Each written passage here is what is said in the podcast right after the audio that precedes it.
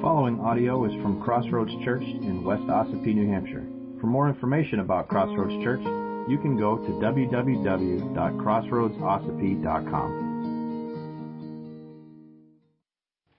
Hello. Um, I uh, I I forgot the catechism slides this week, so sorry about that. I'm disappointed. Yeah, it's kind of a busy week, but no excuses. Um, so uh, you have it. Uh, you have the book. You have the app.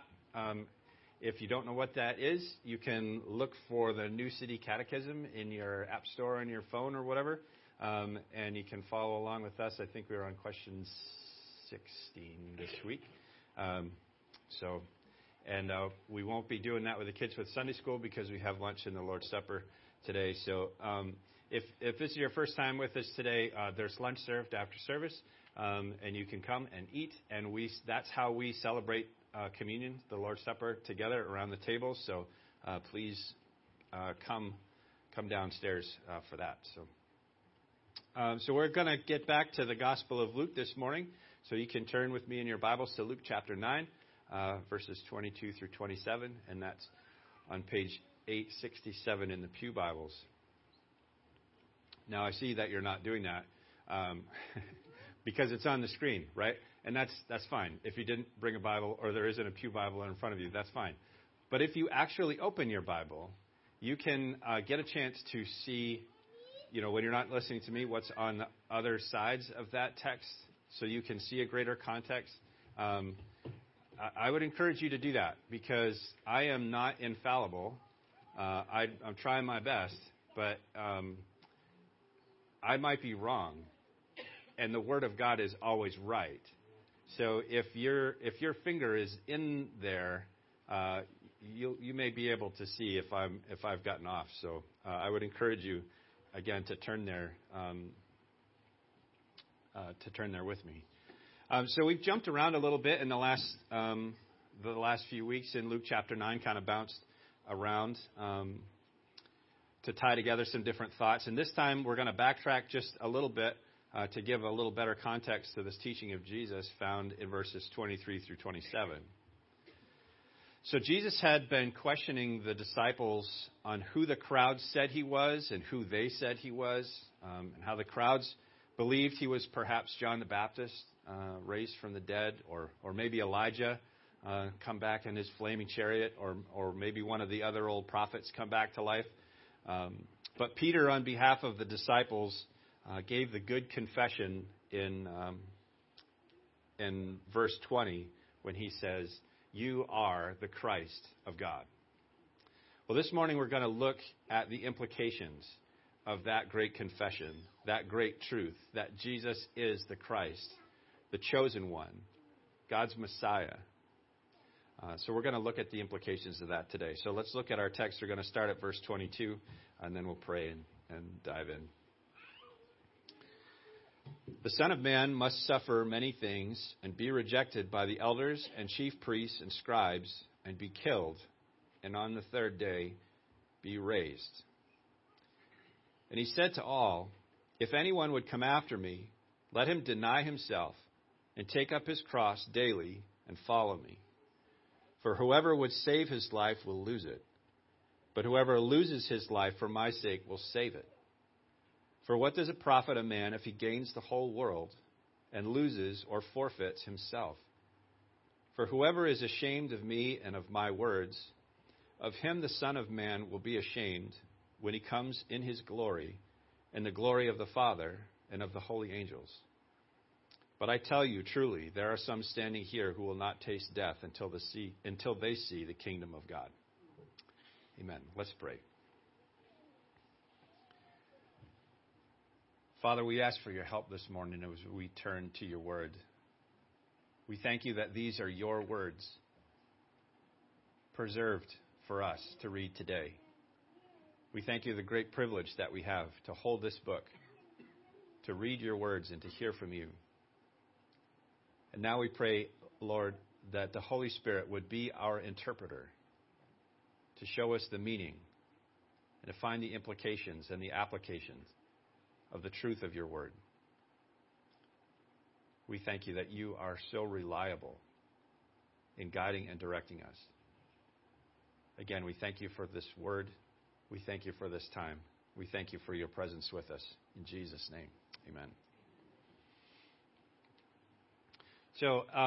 as has already been said, I think we had uh, we had an event here yesterday um, in the building.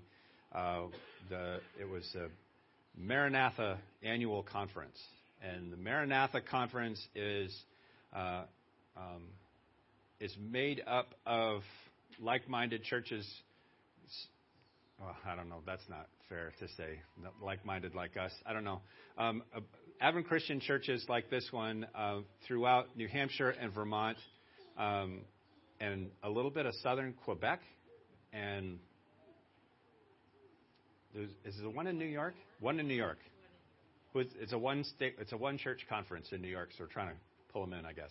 Anyway, a bunch of pastors and leaders from uh, from different churches around New Hampshire and Vermont. So the crowd was not as big as this crowd this morning, but it was really neat to kind of touch base with some of these guys, um, some of these folks from different places. Some we knew and some we didn't, um, and kind of hear a little bit about what the Lord is doing in the church, in the network that we're connected to. Um, I don't know how connected you feel to this network, um, but uh, you are beneficiaries of this network. Uh, every Sunday, I tell you to turn in the Pew Bible Maranatha Conference provided those Pew Bibles for us when we were brand new, uh, when, when we didn't have um, good Bibles in our pews. So, um, and they've been a big support to me personally um, uh, over uh, over the last 11 years. So I'm I'm grateful for them, and it was it was encouraging to hear some of what's uh, what's going on. Um, so I'd be happy to talk with you more about that if you have questions.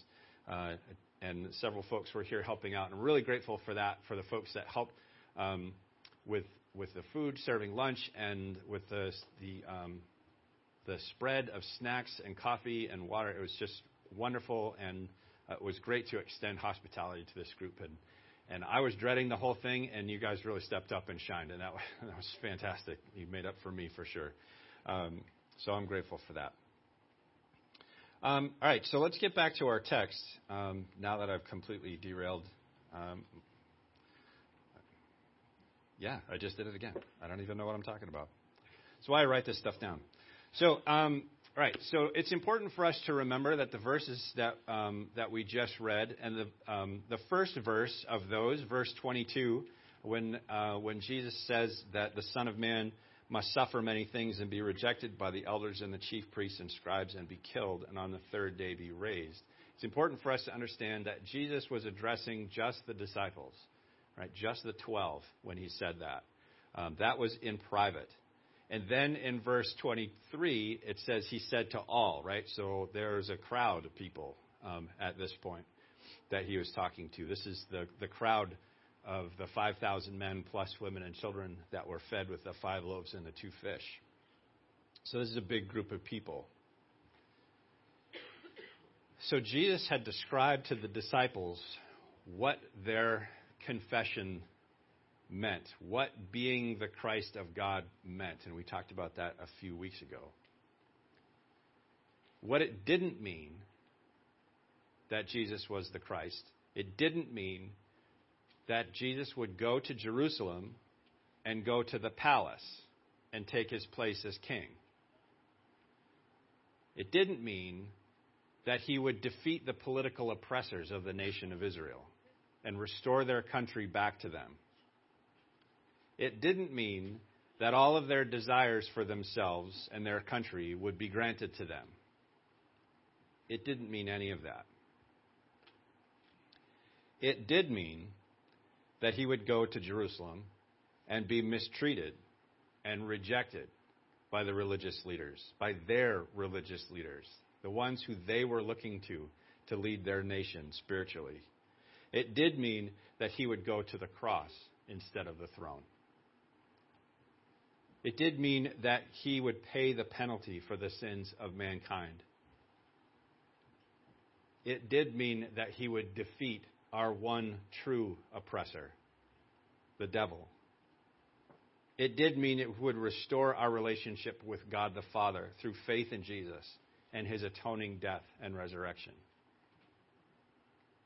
And it did mean that instead of granting them the desires of their hearts for themselves and their country, it meant instead that following him would cost them everything.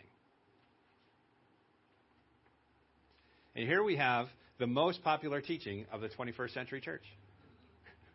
Love that, right? Following Jesus comes at a cost. Now, I'm sitting over here, sitting over here during worship and thinking about what is in this sermon this morning, not wanting to leave my seat and feeling great compassion for those of you who are new and those of you who aren't.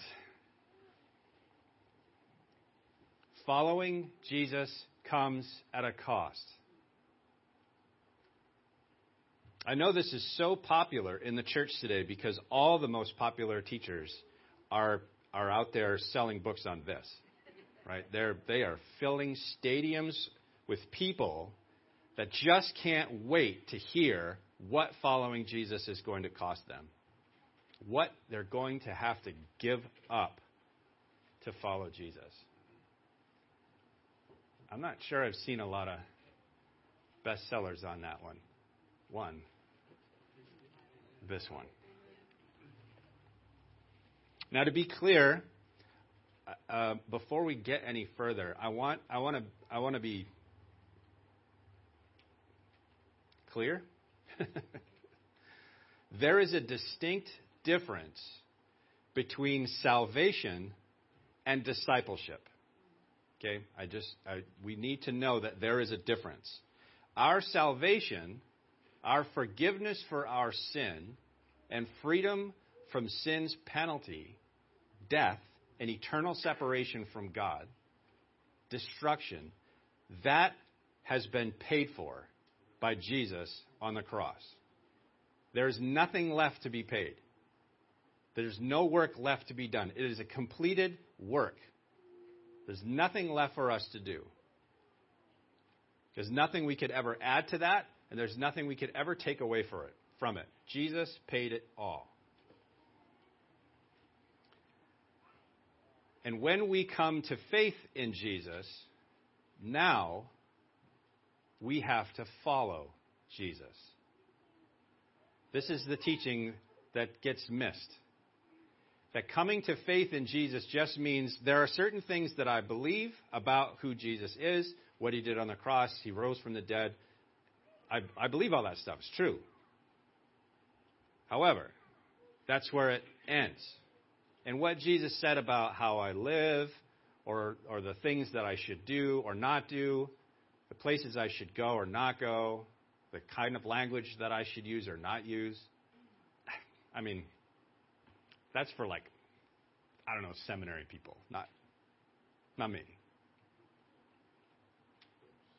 That's not following Jesus, right? I'm not talking about earning our salvation here. Again, I, would, I just this has to be black and white as I can make it. I'm not talking about earning God's favor. Like God's going to like me more if I do more biblically stuff. You know, if I show up more often at church. No. God can't love you anymore. He can't love you any less. So nothing that we do makes him like us more, makes us make him happy with us.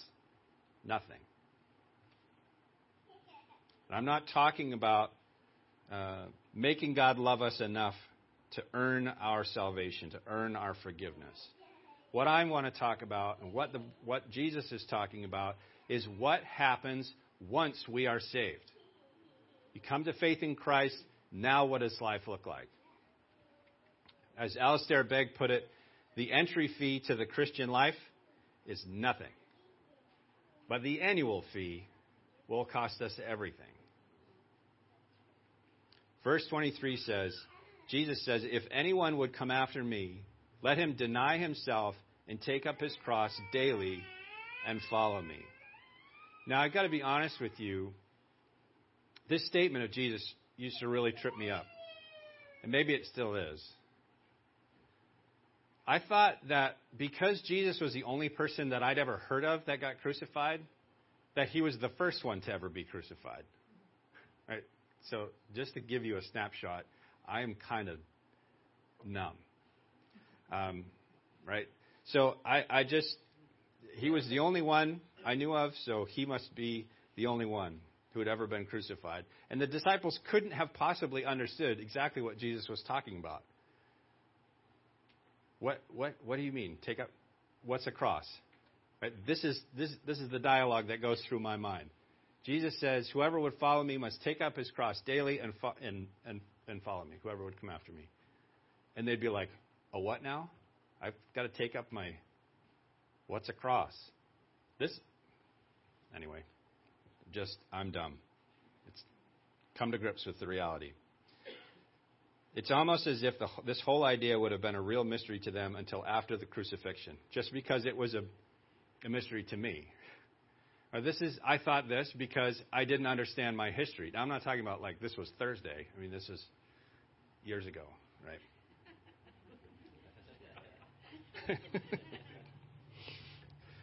I didn't know my history. And maybe you don't either. The history of crucifixion.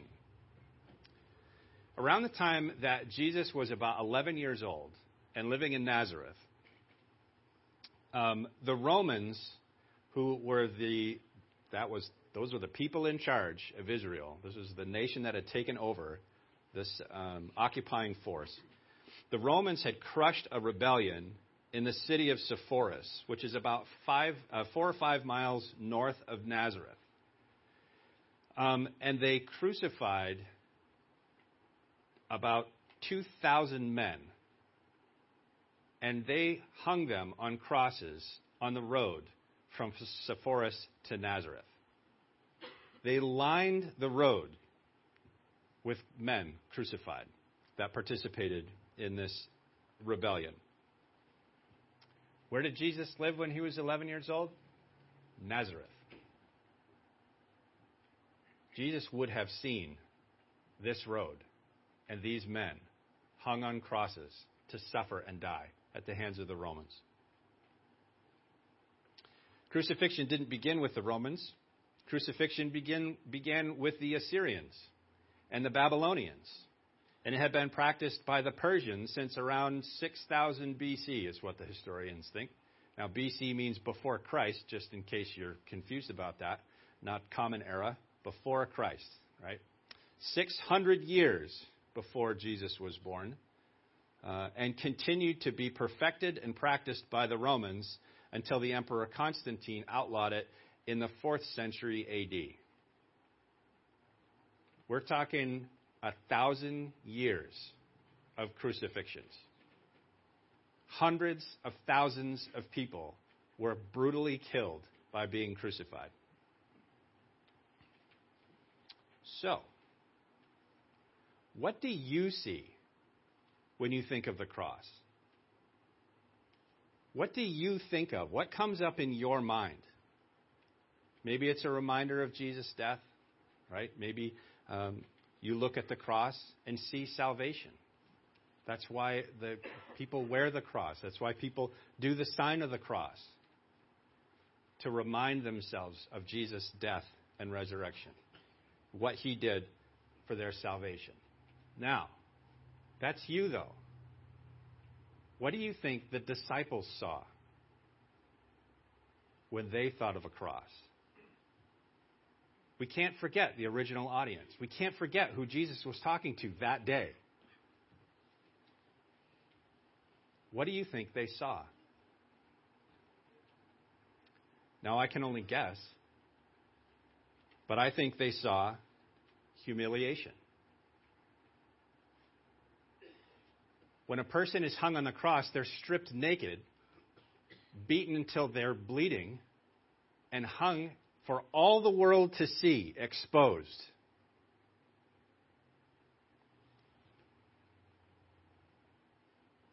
They saw suffering.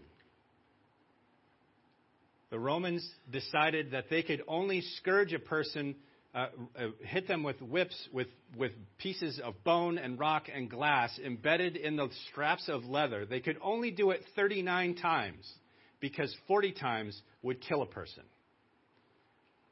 but 39 would keep them clinging to life. And then they would nail them to the cross.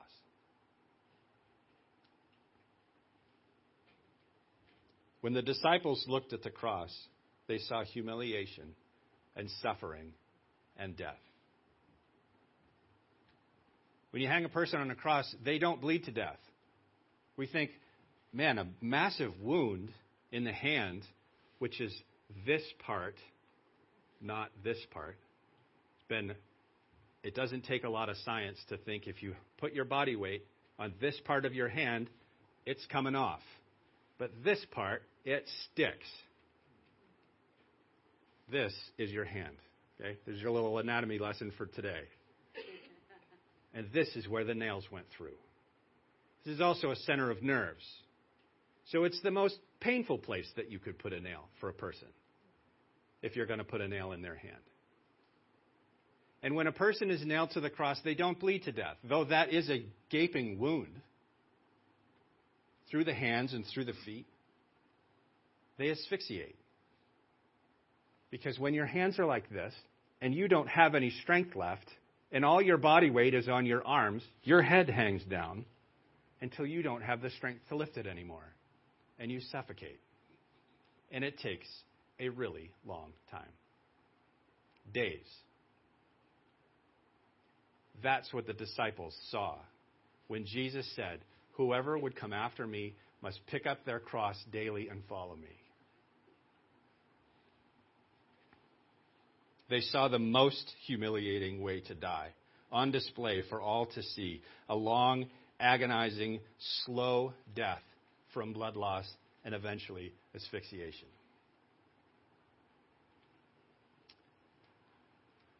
So Jesus says to them, to this crowd if anyone would come after me, they must pick up their cross, deny themselves, pick up their cross daily, and follow me.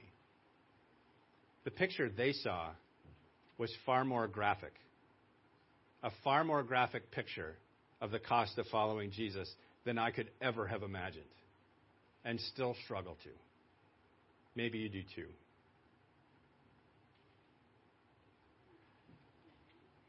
John Calvin wrote, Let it be the interrupted exercise of the godly, that when many afflictions have run their course, they may be prepared to endure fresh afflictions.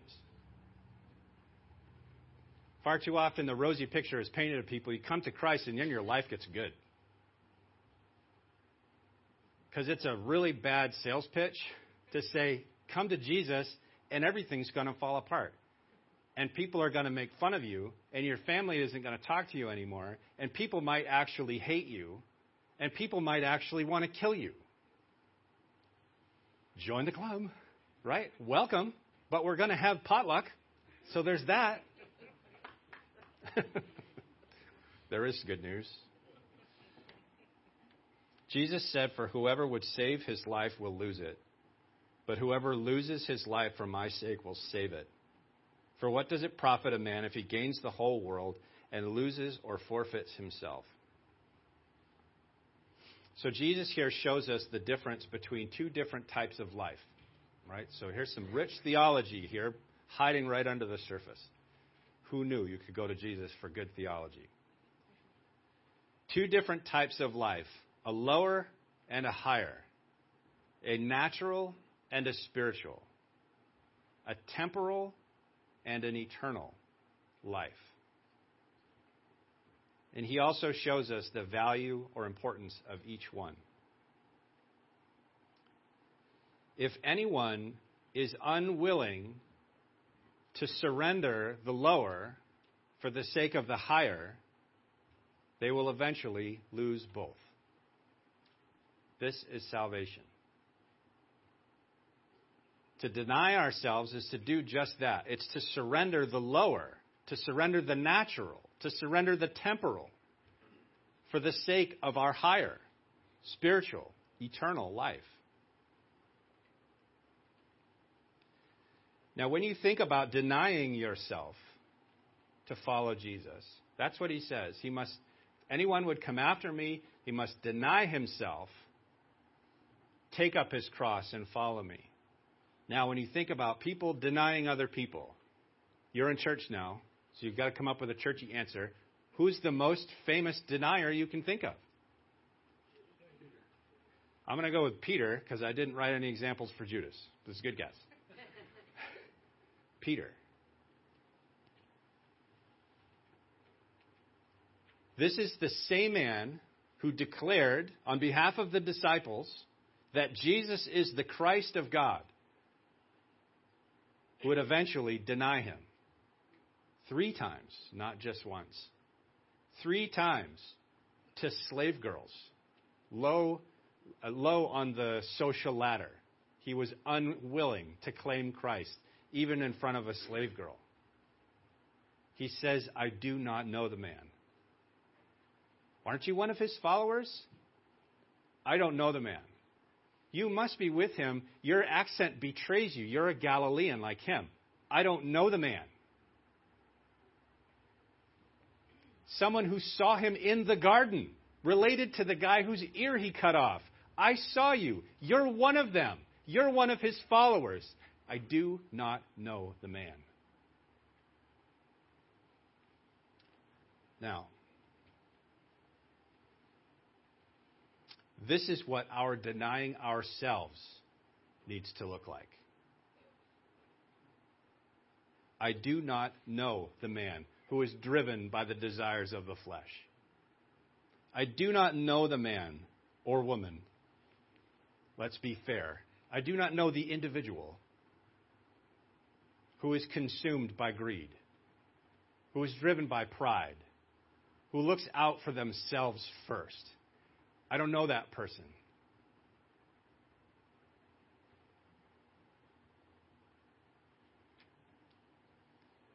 What good does it do us to follow such a one?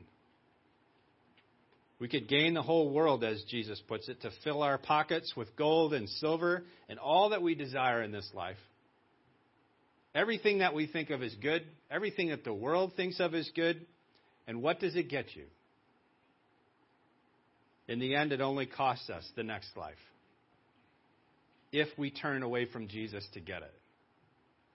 I love the old joke about the rich man who insisted when he died that he be buried with his gold in the casket. And so he dies, they line his casket with the gold bricks. This is theologically inaccurate. I've told this joke here before, and I said the same thing then. This is not theologically accurate. Eschatology, it's horrible. The man dies, and he goes to heaven and stands at the pearly gates before Peter. All not biblical, right? He stands at the pearly gates before Peter, and he's got all his gold bricks around him. And Peter says, Hi, you're welcome to come in. I just have one question for you. The man says, Sure, fire away. Uh, why did you bring all this pavement? Our streets are made of gold. That, that's worthless here. You don't need that, right? I will, I'd be happy to explain all of the points of theologically uh, wrong material there in that joke later.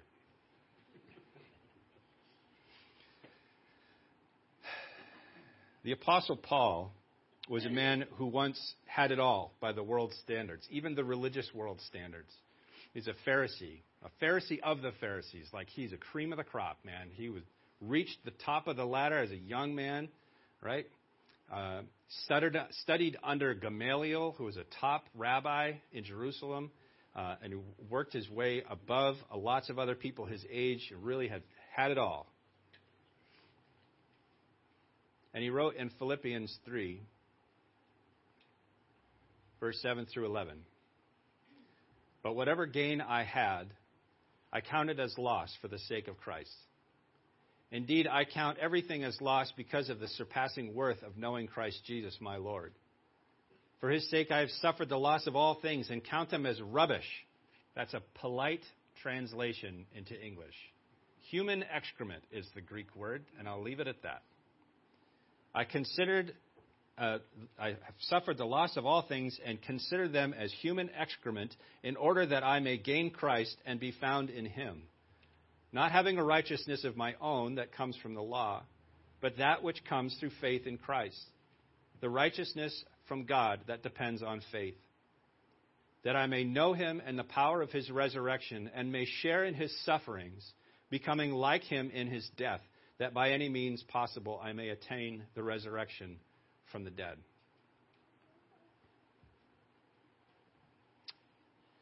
Jesus said in verse 26, For whoever is ashamed of me and of my words, of him will the Son of Man be ashamed when he comes in his glory and the glory of the Father and of the holy angels. This is Jesus' warning to that crowd. This is the warning. What are you going to choose?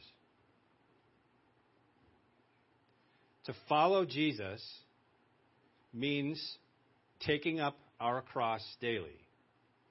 It means denying ourselves continuously. Not like that one time at the Billy Graham crusade when you when you filled out the card and you denied yourself then and that was it. Or maybe you went uh, to the old Super Bowl rallies they used to have.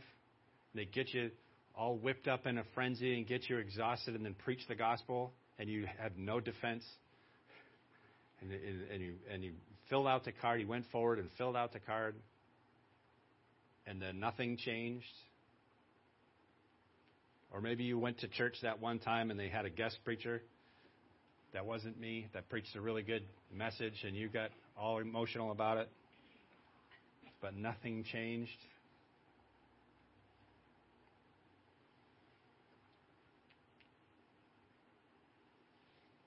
To follow Jesus means to deny ourselves.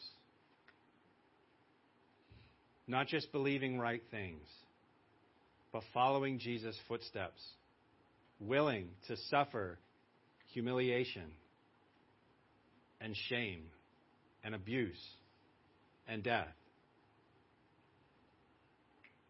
And over the history of the church, there's been lots of people that have thought that day you know, it may be on the horizon, I guess. Maybe that day is coming. Or maybe it's just not. And following Jesus cost them their lives. It happens fast. The day is coming. The day is coming for us.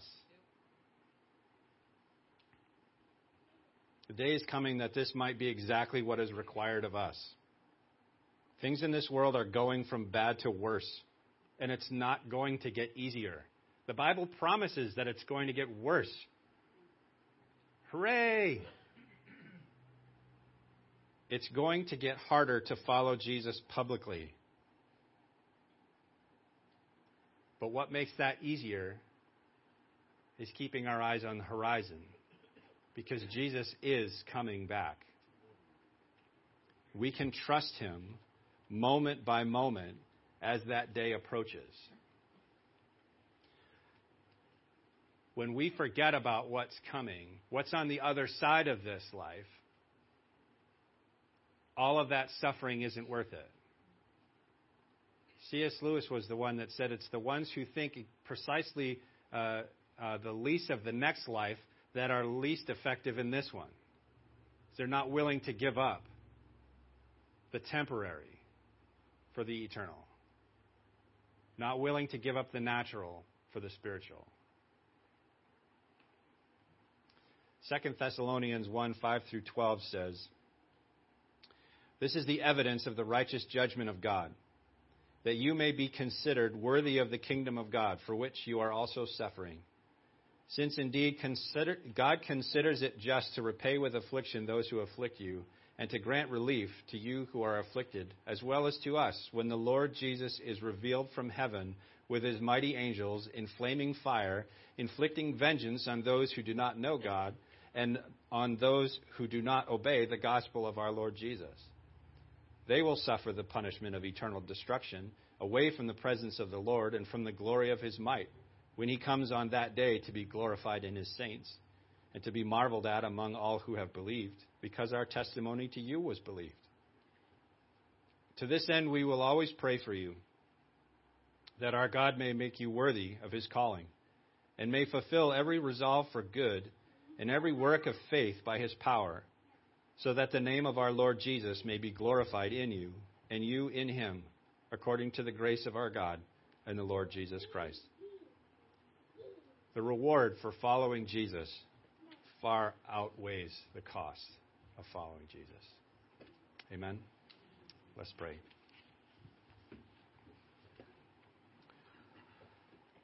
Father, this is not an easy thought for us. Maybe not what we thought we were going to hear when we got out of bed this morning. Lord, we trust your Holy Spirit to put these words to work.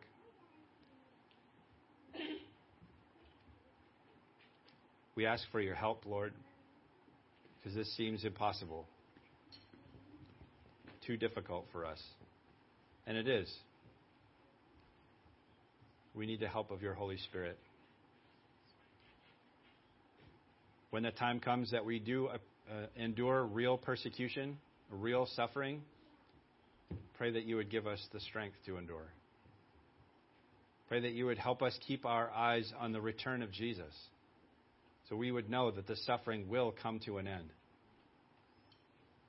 whether by our death or by your return we can look forward to enjoying you forever in your kingdom, regardless of what happens to us in this life.